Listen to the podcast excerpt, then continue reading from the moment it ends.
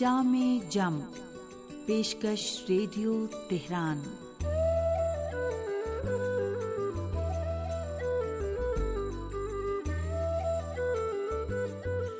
عزیز سامعین، محمد و آل محمد پر درود و سلام کے ساتھ آپ کا پسندیدہ پروگرام جام جم لے کر حاضر ہیں۔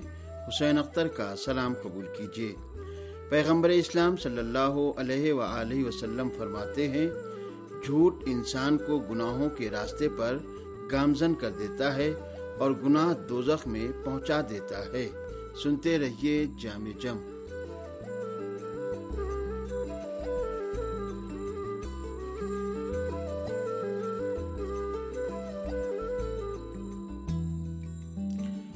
آج کی مادہ پرست دنیا میں انسان قرآن کریم، خدا اور رسول کے فرمان کو بھلا بیٹھا ہے اور وہ دنیا کے لہو لعب اور عیش و عشرت میں اس طرح کھویا ہوا ہے کہ اسے اب حقائق اور اچھائیاں بھی صاف نظر نہیں آتی، اور نہ ہی وہ کسی نیک اور متدین افراد سے اچھی باتوں کو سننے کی کوشش کرتا ہے، بلکہ اگر اس کو اس کی لغزشوں اور کوتاہیوں کی طرف متوجہ بھی کیا جاتا ہے تو اس پر کوئی اثر نہیں پڑتا، اور وہ دولت و ثروت، اقتدار و حکومت اور دنیا کے نشے میں اتنا مست و مگن رہتا ہے کہ اسے نہ آخرت کی پرواہ ہوتی ہے اور نہ ہی وہ موت کی طرف متوجہ رہتا ہے، بلکہ ایسا معلوم ہوتا ہے کہ اس نے سوچ رکھا ہے کہ اب مرنا ہی نہیں ہے اور نہ ہی خدا کے پاس جانا ہے۔ اسی لیے امیر المومنین حضرت علی علیہ السلام فرماتے ہیں کہ تم تبلیغ دین حق کرتے رہو، گناہ گاروں کو ہمیشہ ان کی لغزشوں پر متوجہ کرتے رہو، کیونکہ انسان کا دل کبھی موم ہوتا ہے کبھی پتھر۔ اگر تم اس کو نصیحت کرو گے تو وہ کبھی نہ کبھی یہ سوچنے پر مجبور ہوگا کہ آخر یہ کیوں ایسا کہہ رہا ہے، اور یہی فکر اسے نیک امور کی طرف موڑ دے گی، اور پھر یہ انسان تمہاری رہنمائیوں اور نصیحتوں کے سبب نیک راستے پر گامزن ہو جائے گا، جس کا اجر پروردگار عالم تمہیں بھی عطا کرے گا اور اسے بھی راہ ہدایت پر گامزن رکھے گا۔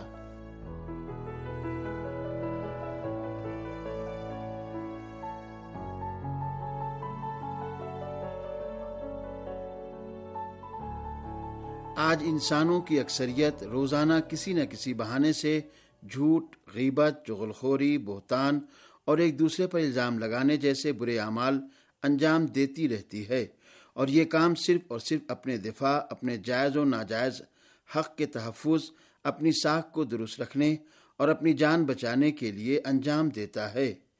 اب اگر یہ شخص کہیں مشکلات میں گرفتار ہو گیا تو فوراً جھوٹ کا سہارا لے لیتا ہے۔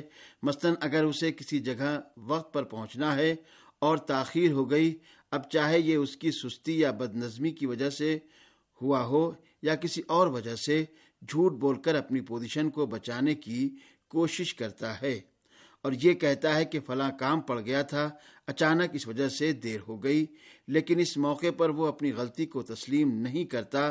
یا اسی طرح اگر کوئی کام ہمارے ذمے ہو اور ہم اس کو صحیح طور پر انجام نہ دے سکیں یا وقت پر نہ کر سکیں، تو بجائے اس کے کہ اپنی کوتاہیوں کو سمجھیں اور اس کا صحیح تجزیہ کریں، عام طور پر بیجا وجوہات پیش کر دیتے ہیں تاکہ عزت رہ جائے اور سب کے سامنے شرمندگی سے بچ جائیں۔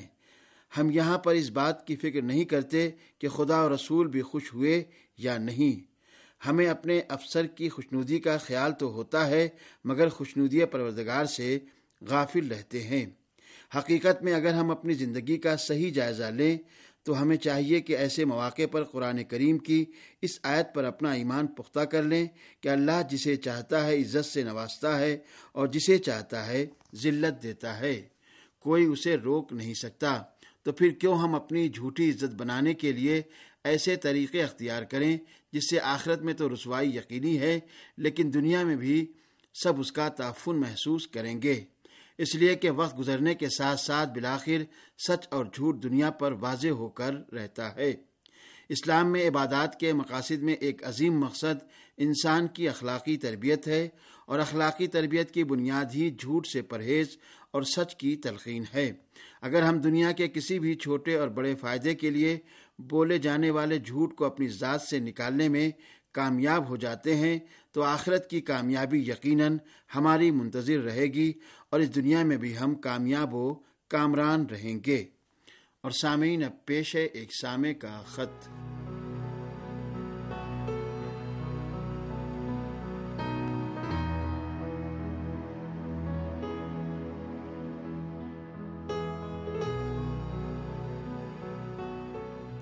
محترم سید مبارک علی شمسی صاحب قائم پور ضلع بہاول پور پاکستان سے لکھتے ہیں کہ میں ریڈیو تہران کا شکر گزار ہوں کہ اس نے پروگرام میں بندے ناچیز کا انٹرویو نشر کیا جس پر مجھے بہت دوستوں کی کال آئی اور انہوں نے پسندیدگی کا اظہار کیا.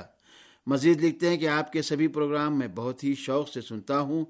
سبھی پروگرام بہت ہی اچھے جا رہے ہیں. صبح کی نشریات میں تلاوت کلام پاک اور ترجمہ سن کر دماغ تازہ ہو جاتا ہے اور دلی سکون ملتا ہے.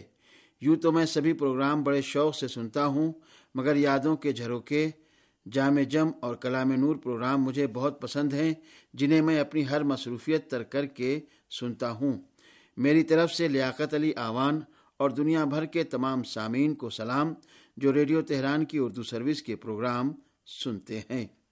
اور سامعین محترم سید مبارک علی شمسی صاحب کے شکریہ کے ساتھ اب پیش ہے ایک کہانی.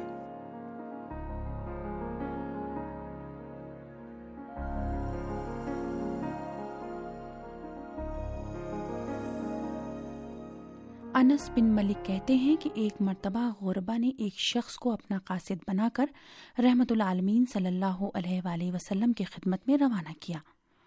اس نے کہا، یا رسول اللہ، میں غربا کا قاصد اور ترجمان بن کر آپ کے پاس آیا ہوں. آپ نے فرمایا، میں تمہیں خوش آمدید کہتا ہوں.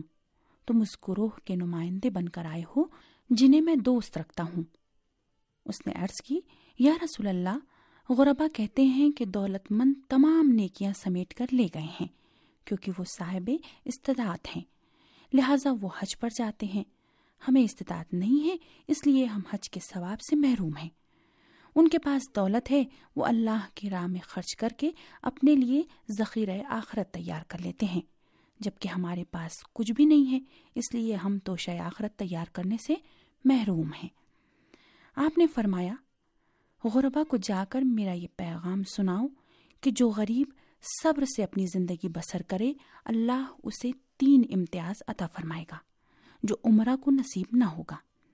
پہلے یہ کہ جنت میں خداوند عالم نے بلندی پر ایسے مکان تیار کیے ہیں جنہیں اہل جنت ایسے دیکھیں گے جیسے زمین والے ستاروں کو دیکھتے ہیں.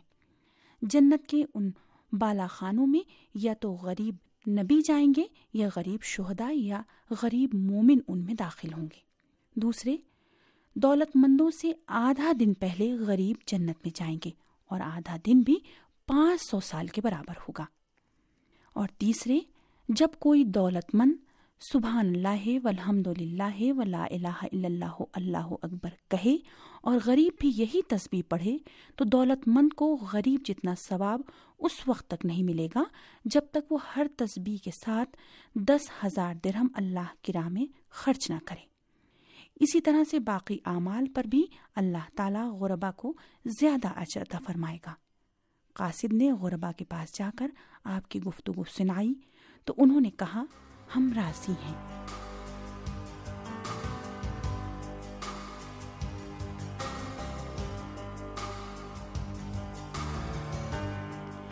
سامعین، اسی کے ساتھ پروگرام جام جم اپنے اختتام کو پہنچا.